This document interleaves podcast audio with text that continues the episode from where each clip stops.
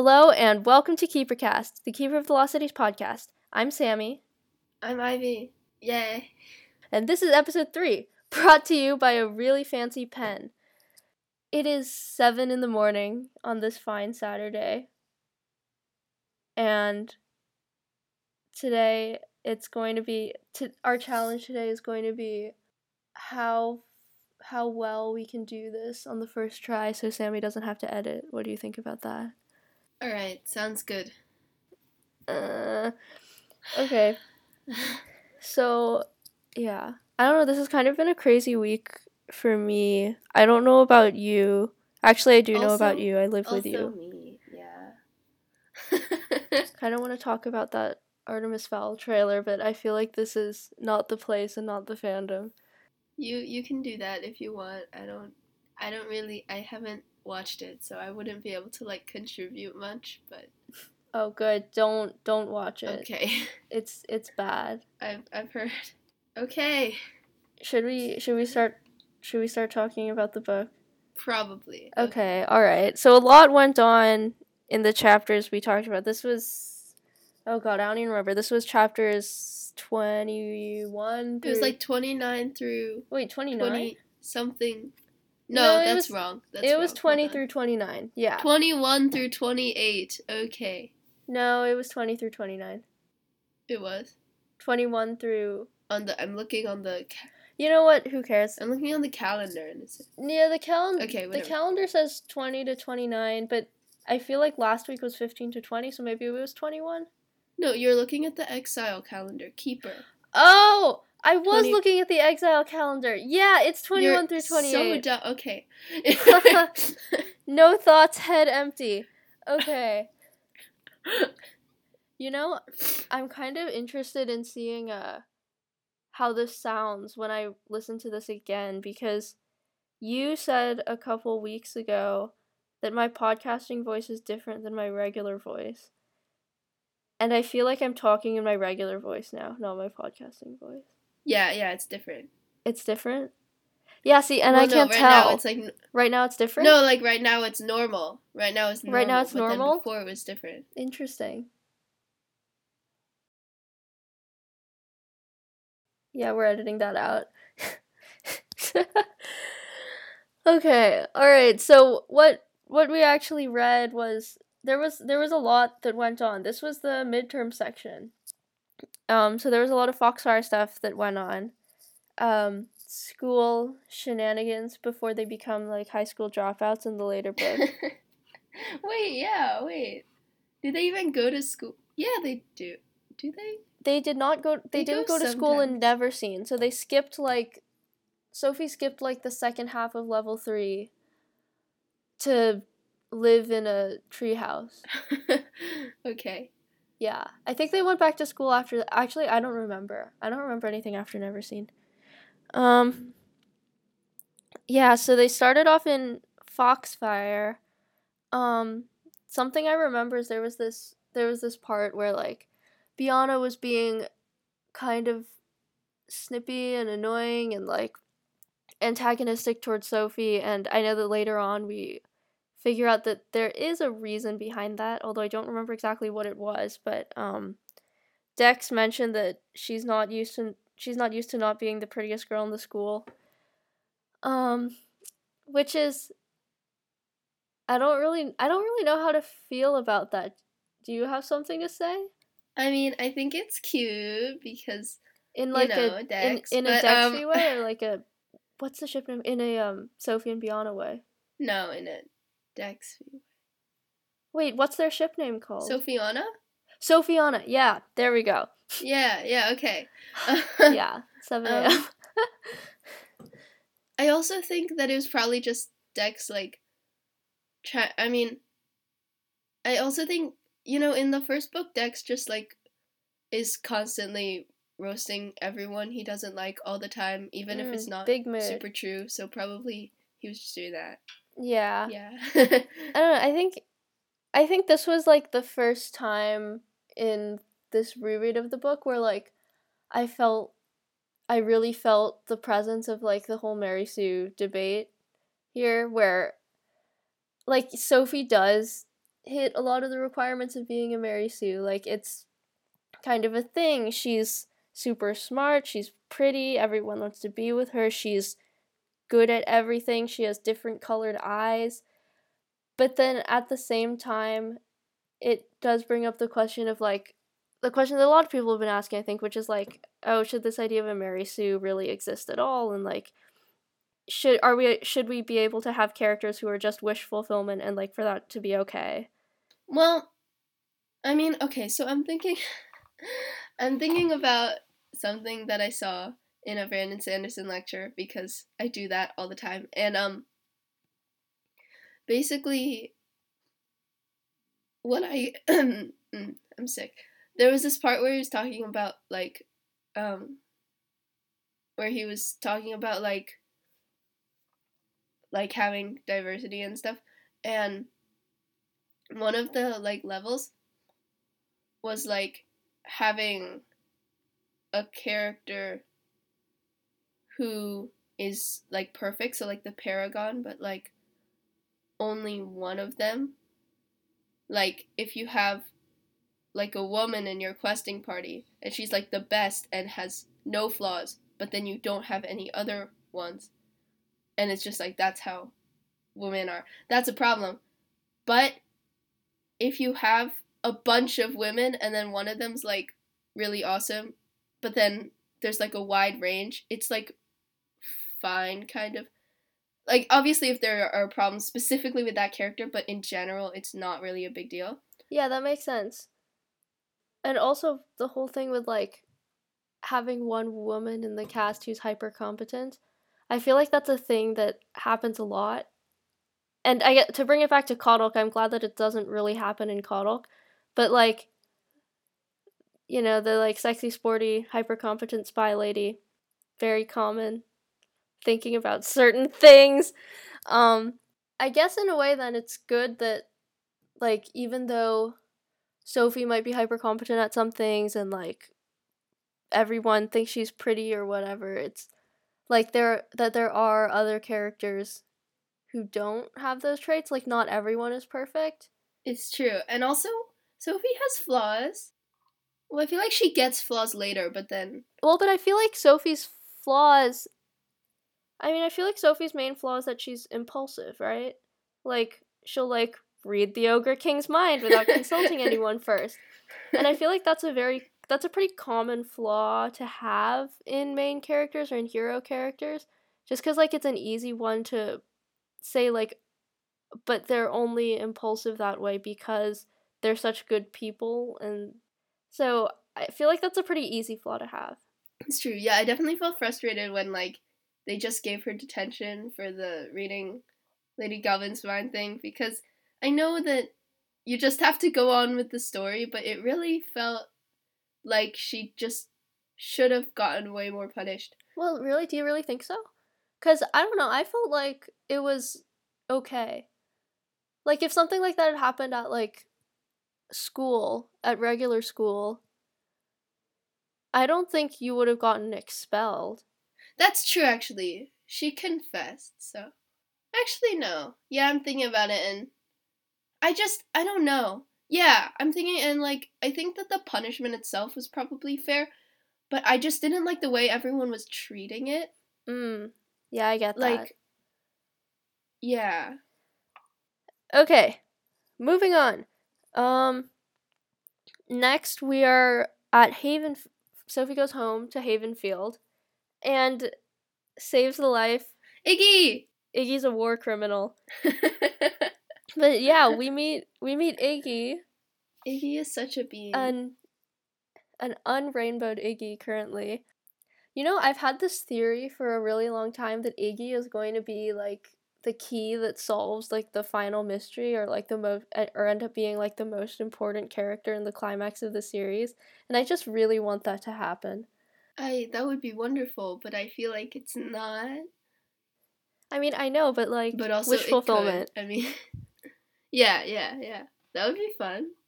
And then oh, there was there were just some like character establishing moments in this scene that I really loved. Like that part where Edaline like touches Sophie's cheek. I was like, Oh my god.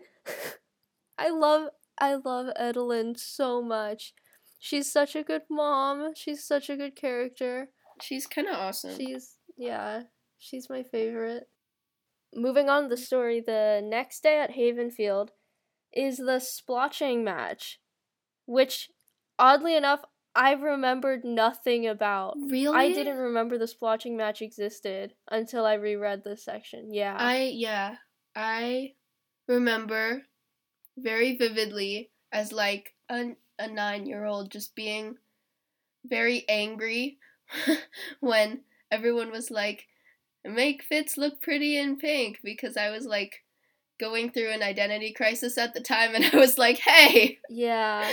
I feel like every episode we're gonna end up discussing the iffy gender stuff in this book. Yeah. To some extent. sure.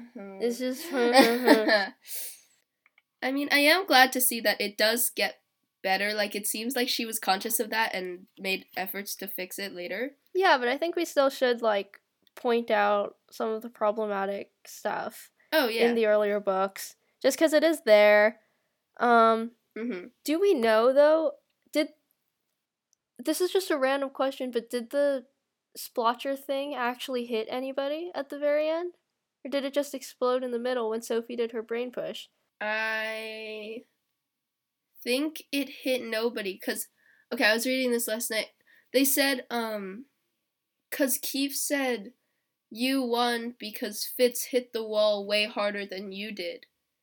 So he must not have gotten splotched. Which by the way, like since when was that a rule? No, well they the official thing that Alina said was that um any level 2 who can hold her own against a level 5 or whatever is clearly the winner.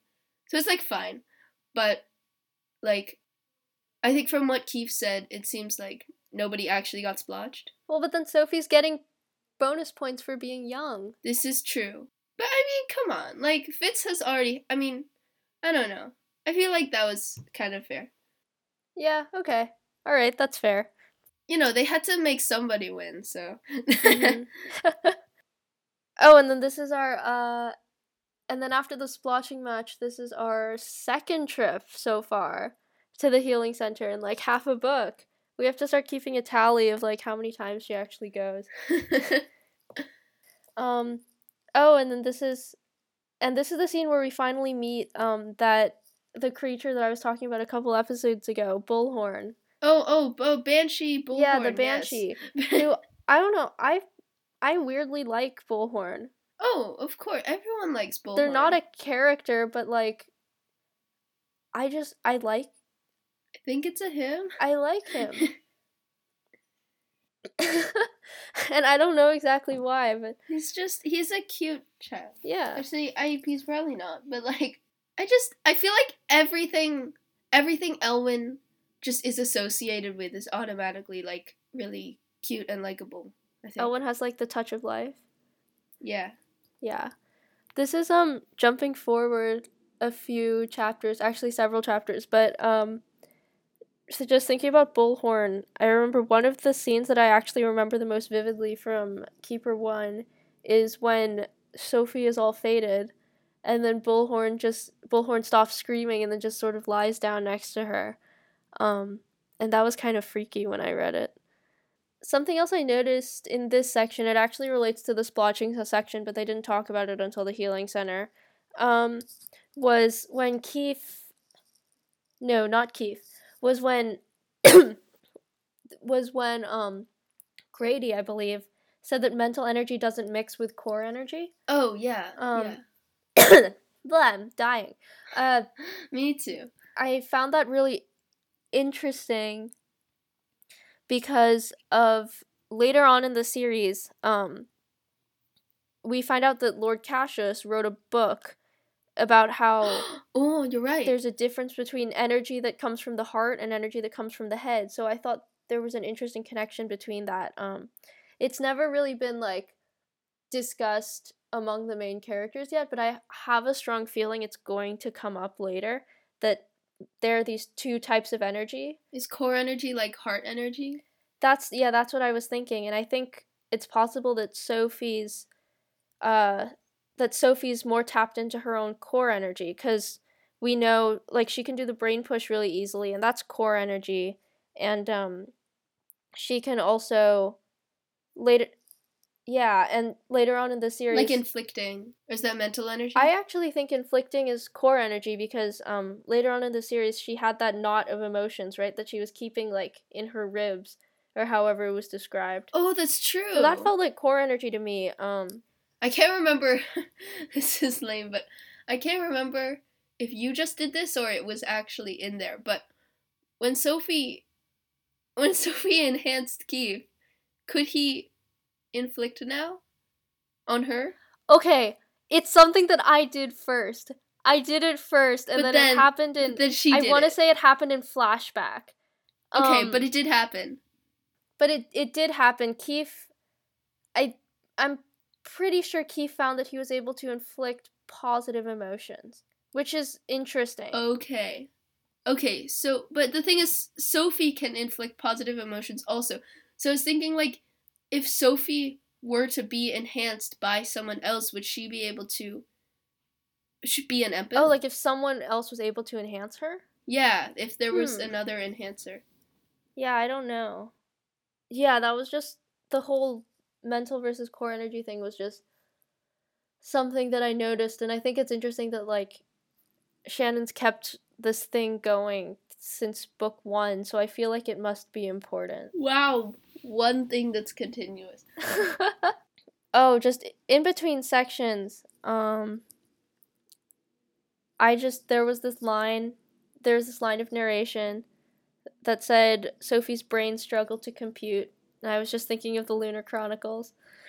yeah, I know compute. Um, completely unrelated to anything, but there's that. Did you have anything else that like you wanted to bring up for the these first two like Foxfire sections? I mean, one thing was that I just thought that it was. I think I thought that like the splotching match was kind of the first, or one of the first times that we got to see, like Fitz's kind of like competitive side, and because he was like sportsman-y at the end when he lost, but then like he was forty. he was sporty. He was like nice to Sophie, but you could tell that he was really not feeling great. And like I liked that cuz I felt like we hadn't really seen that in him before, but it was it's a pretty major like like point about him. So, yeah, Yeah, that's a good point. Cause like we were so fo- we've been so focused on like Sophie doing well, and we're happy that she's doing well. But then they're also bringing up how like Fitz and Biana aren't doing great because now Sophie's better than them. yeah. hmm Yeah, yeah.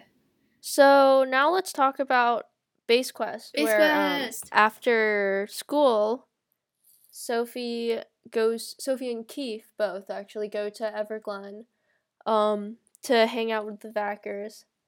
Keeping up with the Vackers. Vibing with the backers. Vibing with the Vackers! That should have been the name of our podcast. Oh my god. Vibing with the backers. Okay. I I had some things to say about Base Quest, but I think maybe do you want to go first? Well, I was thinking about Biana. Uh, oh, okay. Like, I don't know, just what were you thinking about Biana? just like a little bit before that, she was asking Sophie to come over, right? And um like she said that she just like has a hard time like making new friends or something, right? Oh yeah. Was that okay? I some I may be mixing it up with another book, but like I remember vaguely that like somewhat like an adult told her to be nice to Sophie. Yeah, yeah, that happened in this book in Keeper One. Alden told Biana to become friends with Sophie to like get Sophie closer to them, kind of like Fitz being friends with Keefe. Yeah. Um, which is also kind of another sus thing that Alden has done. Alden is wow. Alden's like great. Were you saying that sarcastically or? well, no, I mean I was he's great as a character. Like I think that They really, yeah. Yeah, yeah, I agree. I mean, I was just wondering if like that what Biana was saying was just completely a lie, or if she was actually kind of telling the truth and trying to become. I mean, obviously, she was trying to become friends with her for like ulterior motives, but like, if or if she was act that's actually a like I don't know, like something that she was expressing about herself. Yeah, I I mean, I want to believe Biana was telling the truth. I like Biana. Um and I think I think also if she, if she was telling the truth about how like she's never been very good at making friends, I think it does add another level another layer to her character. Um Definitely, yeah. especially since like I think it is true that in the later books and then in like not just canon but also fanon as a whole, um Biana has kind of turned into like the sexy, sporty, hyper competent spy lady of the series. Um, and really? yeah, yeah, there's. I did not see that at all, but okay. That's not what. Okay, all right. But um, yeah, I think it is important to remember that like in the earlier books, especially, she was kind of uh, like She's she, kind she was a bit insecure, and I love her. yeah insecure and like shyer than she was once she was comfortable with all the keepers being her friends and things like that. yeah, definitely. Yeah, insecure is a good word for it. Moving on to the base quest scene, though, I don't know how to say this nicely, but I kind of just want Keefe to shut up at this point. When he was going on about like boys versus girls and like his that whole spiel, I don't remember exactly what he said, but I just remember thinking like, God, just shut up. Like, please cease and desist. Yes. Like, I don't know. Keefe as a character, or more like Keefe as a person, has never really drawn my interest. Like, I see how he could and would, um, but I've just never really cared for him. So I guess that's my lukewarm take of the day. I feel like he has flaws, which is good, but his flaws don't add to his character, which is not good. They're just there, and they kind of are. I sad. actually disagree. Really? Yeah. I think I think his I think his flaws actually make him a very good character. I think I think it's pretty easy to see like where his motives and stuff lie um based on you know how you know that how how you know that like he's insecure about his mom and um he has that really kind of Slytherin mentality. I'm sorry, I just automatically sort every character I meet into Hogwarts houses. That's true, actually. You're right. I I I changed my mind. You're right. but I do think there's a kind of a, a line or a difference between like who he is as a character and then his personality. His personality feels very separate from his character arc. I mean, what even is his character arc? It's like hi- him like trusting people, right? Or Yeah, I think trust. I feel like trust is more like Fitz's character arc, right? Like, I feel like with Keefe, what he the thing he really has to get over is, um, is his connection to the Neverseen and like sort of grappling with this idea of like, was I made to be evil? Am I Sophie's evil clone? He has to just kind of accept like he can be his own person and stuff. Right, yeah. And that whole character arc, it feels very separate from you know, from his like how he's how he's all Carswell Thorne. I don't know how to adjective today, but that's really the best thing I can think He's of. Carswell Thorne. Um He's thorny. he's thorny. Okay, we're gonna rename our characters Sporty, Thorny. Sporty thorny. I mean, I I definitely get what you're saying, but maybe maybe he has like two arcs almost cuz there definitely is a sort of arc where he's like being more vulnerable definitely around Sophie and like around his friends. And I feel like that plays into his personality a lot. Like I'm thinking about like in Neverseen, like the window pajama party thing. Oh, Like- I love that scene. I know. and like I feel like that that does that is a big thing with his personality. It's just maybe not as 100% in line with like the other aspect of his arc than with the other characters. Yeah, actually think thinking about it now, it it does seem more closely connected cuz like it has to do with him shedding who he's supposed to be and maybe that includes that sort of like bad boy facade that he's been putting up in these first in the first book. Yeah, that would be nice. That's all I had to say about Base Quest, actually, other than this note that says there's some intense Woolowo energy between Sophie and Biana, which is always true. Yeah, this is just a constant thing. I don't even know why we have to say it anymore. Canon. Um, but yeah, did you have anything else you wanted to say about about Base Quest and Sophie yeeting herself through the air? She did do that. I mean, not really. I think, you know, it's all resolved later, so that was that was cool. Yeah.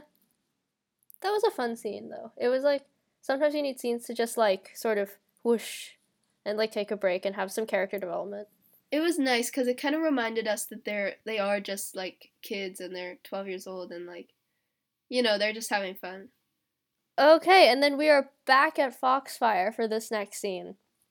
They spend a they spend a lot of time at Foxfire in this book. I forgot how much time, which I guess makes sense because it's like school, so you spend all day there. But like, I mean, in book four, they're like going off and chasing gnomes and ogres. Like, I just forget how much of the time book one is spent at Foxfire. And I remember like people, including me, were like so mad that so much of flashback was in the healing center. But really, it's kind of the same here. It's like no, that's just callback to the first book. well, okay. I know that it's I'm I'm bringing up the lectures twice now, but I'm I'm thinking like middle grade, right? Middle grade, right? Yep. Um, We're talking about a series for 8 to 12 year olds. yeah, for every series there's there's a um oh my god, I'm in bio mode and I was about to say growth curve and then I was like, wait. Um there's a a learning curve, that's what it is. So there's a learning curve and like For the author or for the characters? no, for the just like the books. Oh, the- okay. Like for the reader. Mhm. And so, and generally, as we get older, we want like bigger steps up. So that's why, um, in like long series like Harry Potter, you generally start off with a pretty formulaic book, like at one place doing the same sort of thing, but then at some point you move away. You go away from that place and that routine, and it gets like more and more different. And I feel like that what you said about flashback was really cool because it's it really is showing that in the first in like the first through third books I guess we were okay with this we liked this formulaic thing because we were still kind of at the beginning of the series we wanted to get a feel for how it was but by flashback that same thing kind of bores us because we're farther along on the learning curve so it's like I don't know. It shows that there's a good progression in the books, I guess. Yeah, that's really interesting. And like I like thinking about Harry Potter and how it's structured cuz like it always starts off like at yeah, I mean it is similar. right cuz like it always starts off like at Privet Drive on Harry's birthday. Then it always ends with him going back. Well, no, the first one was not on Harry's birthday. It was on Dudley's birthday. Well, the first book like actually starts on Harry's birthday. and um Fine. and I was sort of thinking about this cuz like when Keeper of the Lost Cities first came out, like the first book, a lot of reviewers called it quote unquote Harry Potter for girls. Oh, And um okay. Um, I have issues with that, but we'll not go into that. Okay. I don't agree with that. Um, and I just don't agree with that because so much of Harry Potter I feel like has to do with the structure and this idea of things being like reset by the summer, mm-hmm. whereas Cauldron Twelve has no doesn't really summer and it never has. I don't know. That's something that I've just thought about at various points of my life. Anyway, Foxfire. Foxfire. Yes. What what happened at Foxfire? Oh, Whoa, midterms. that was really that was really trippy because I just heard you shout Foxfire in the other room. oh, I heard you shout some stuff too, like earlier. This is Okay. so weird. Um, by the way, if you're really confused and you're listening to this, um, We're, we're in the same house right Ivy now. and I are siblings. In we're in the same house across the hall, but we're just using different microphones so we can be on separate tracks. what did I think about this section? Uh oh, I really hope they bring back the Havenfield caves for the final battle. I think that would be a really nice way to come around full circle. Um Oh, that would be nice. yeah, and That yeah. yeah. And then also Sophie and Dex have to face their fears. Well, especially Sophie. Yeah, it's about the trauma. Yeah, cuz then it's like you can show how you're you're coming back to the same place but now you're stronger and stuff. Yeah. Woohoo! Character development. Um, we've already talked a bit about reading Lady Galvin's mind, uh, and how that was dealt with. Uh, the only thing I really have to say about this section that we haven't covered, I guess, is that I really dislike Alina, You do? which I guess was a. I guess I was supposed to because she's an antagonist, but like I do not like her at all. Why? Wait, do you like her? Well, this is a complicated question. Why do you like her? Because I okay, I feel like later I don't really like her, but then in the first book I was neutral about her. But um okay, in a thing that I'm doing, one of the characters is named Alina and like she's the best. So I kind of attached that to that name. So I was neutral about her in book 1, but then when I was reading, I was like, "Oh, good name." And then I liked her. no, that makes sense. I and I do kind of associate the name Alina with um Alina Starkov in Grisha. So there's that protagonist connection also. But I still don't like Dame Alina. I think she's an I think she's annoying. I don't like her whole running up to the altar backstory. Yeah, that was interesting. I don't I mean, it draws a parallel to with um between Alden and Fitz, I guess, but not really. Oh, that's really interesting. I never actually thought about that. Wait, it Oh, really? No, yeah, that's like the first thing I wait was a parallel about. to Alden and Fitz? I mean, not really, but kind of. I mean, it basically just well, it's more just to show kind of how like when Alden was younger, he was he did kind of fill a similar role in society and like to Fitz and I feel like that just heightens like Fitz trying to live up to him and stuff. Mm, yeah, that makes sense. Yeah, so then okay, midterms. Midterms. Talking about Sophie got a midterms. 79 and her parents were proud of her and I mm, Look, I got a 79 in music theory on one of my CM tests, my one of my certificate of merit tests. So like I, f- I feel I feel Sophie's pain. can't relate. Something I really loved about the midterm segment is um when they go shopping, when Grady and Edaline go shopping with Sophie in Atlantis.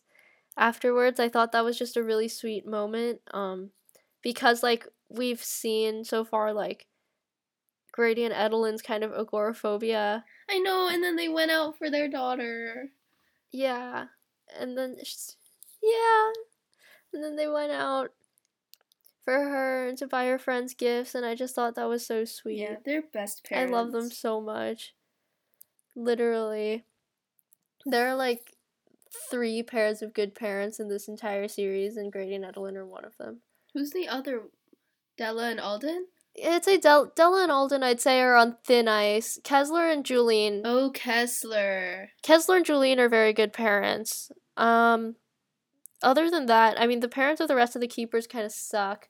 I feel like Della's cool, but then Alden's like not that cool. I had a theory a while ago that Della was in the Neverseen. Yeah, it's the same as okay.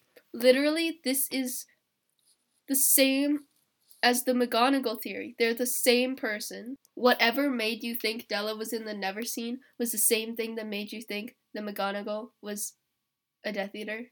Yeah. Like she's too good of a character, so there must be something suspicious about her, something like that. Yeah, something like that. She's cool though. I I don't want her to be evil. So are we are we down to two pairs of good parents then? Is it just the Ruewens and the Dizznees? Well, no, Sophie's parents, right? Sophie's I'd say Sophie human Sophie's parents. human parents are kind of on thin ice because like they tried, That's true. Like they tried, but also- also they didn't. they could have done better. Yeah.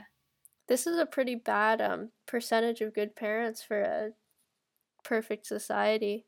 I feel like Marella's parents are at least nice. Yeah, I think we don't know a lot about Marella's dad. They they really Oh, like. Tiergan, Yeah, Tiergan and Prentice, they're good parents. Yes! Tiertis! Hey dads. Yes, how did I forget about them? Yeah, how did I forget about? Okay, all right, all right, we're at three, Okay, okay. three and a half maybe if we count Marella's parents. That's good, I guess. That's three and a half out of like eighteen. Oh, speaking of good parents, going to the opposite side of that, I'd like to slaughter Lord Cassius. Bad parents. Lord Cassius is an absolute Are we are we allowed to call him Ashes on here? Because this is a safe for work podcast. I think yeah, I think we are. Or we can just no, or we can just say it every time, but then just bleep it out. that would actually be funnier. Yeah. but okay, Keefe's parents. They suck. Although I guess I guess only Keefe's dad at this point because Gisela doesn't actually show up until Exile, believe it or not. really? But That's um, weird, but okay. Cassius and Gisela are literally Lucius and Narcissa Malfoy. Yes, they yes, this, this is true. Down to the hair. And I realized why are we talking about Harry Potter because so Keeper much is on a just Harry podcast? Potter. But like, they are the Malfoys, and I I imagine them as the movie Malfoys, like looking exactly the same. They act exactly the same. They are the same. okay, same literally people. me too. Except okay, I imagine Lord Cassius looking more like um Yaxley. Yaxley. Oh, yeah, cause doesn't doesn't it say at one point that he has like hair that's like in a I don't know. I can kind of see that, but I also Lucius looks too pr- pathetic. I feel like Lord Cassius like he is pathetic, but he looks like he's got it together. yeah, that actually makes sense. I kind of see it now. I think that I don't know. I always I didn't feel like Lucius looked that pathetic, at least in the movies, until maybe like book I'm sorry. six. First scene of Deathly Hallows Part One. Yeah, I know. I said until book six. Oh, okay. Never mind. We're good. Yeah, but um, so I was kind of imagining. Okay, so it was a Harry Potter weekend a few weeks ago, so I was watching, um, and uh, there was a scene that had a big Cassius energy in Goblet of Fire at the Quidditch World Cup, where um Lucius is like, kind of, yeah, where Lucius is kind of like trying to roast Harry 14 year old um but he's like and then um harry and ron are like up in the box and then lucius takes his like special wand cane oh, you'll be the first yeah to know Uh-huh, if it and- rains. You'll be the first to know.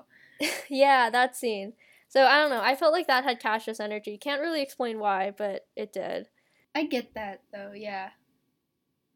Although I feel like Lucius, Lucius just like attacks them in arbitrary ways. I feel like Cassius really. Oh my god, they have the same last. Okay. lucius and cassius haha I feel like Cassius really just like attacks you as a person. yeah uh-huh Like. Yeah.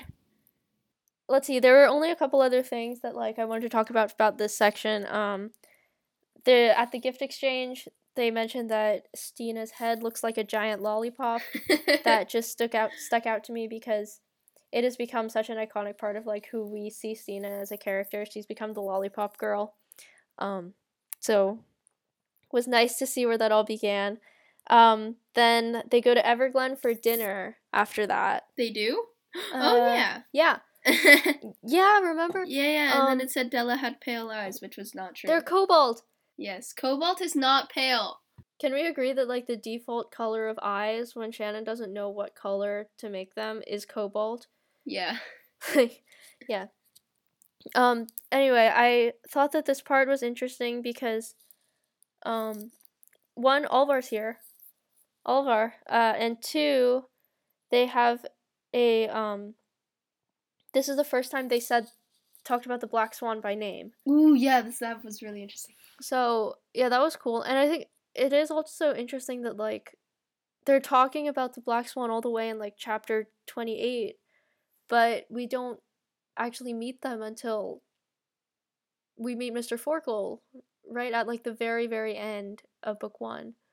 So they're very mysterious. Um, They are the mysterious Miss F. Oh my god, Mr. Forkle can be the mysterious Mr. F. the mysterious Mr. F, mysterious Mr. Fork. Um, do you have anything that you want to say about Alvar? I was just wondering. Olvar, he sucks. I mean, yeah, but we're Uh. not supposed to know that yet. Oh, okay, sorry. Um, I guess looking back and knowing what the fire. Well, actually, I don't actually remember what the fires were, but like knowing what the Black Swan was and stuff, it's so obvious that he's a traitor, and that he's just leading them astray. But yeah, it did seem like Della and Ald- uh, Della and Alvar had like a pretty good relationship. Um, like I just remember this one part where Della like ruffled his hair, and I feel like one, his hair is beautiful and he would never let anyone else do that, and two, like I don't know, it just felt like a very affectionate thing, like they have a connection. yeah, it kind of feels like he is Della's favorite. Yeah. Um, oh, one last thing I wanted to mention was way back, not that long ago actually, but back in the first episode, um, I was asking about Grady's scrolls and how he got them, and they brought up the scrolls in this section. Um, and the answer is we don't know how Grady got them. so, uh, that is a not mystery that was well, not I mean, solved. I was thinking probably something to do with Jolie, right? Jolie, Jolie, Jolie.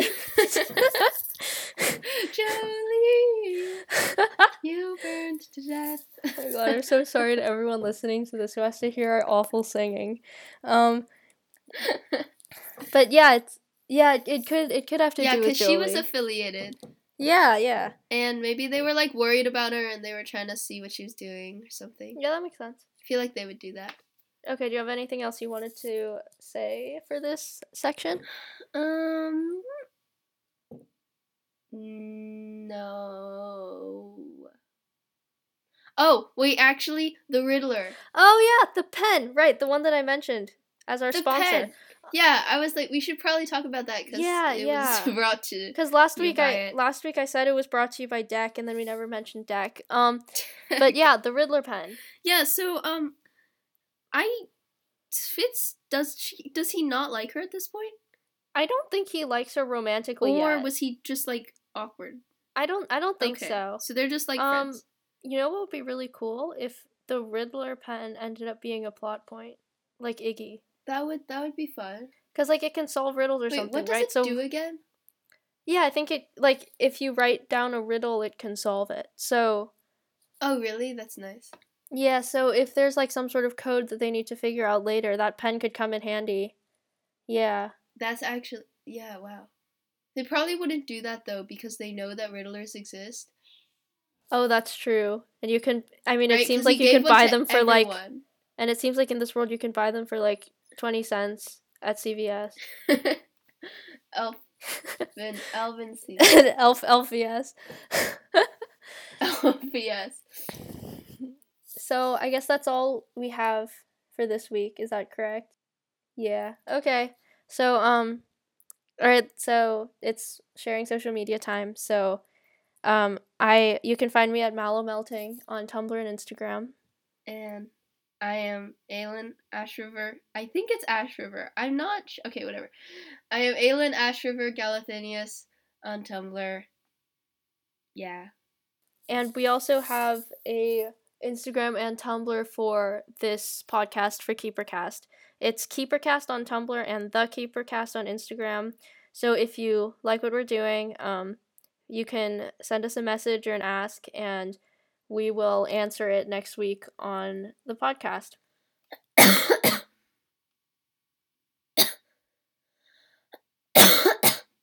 Are you okay? No. Okay. This has been KeeperCast. See you next week.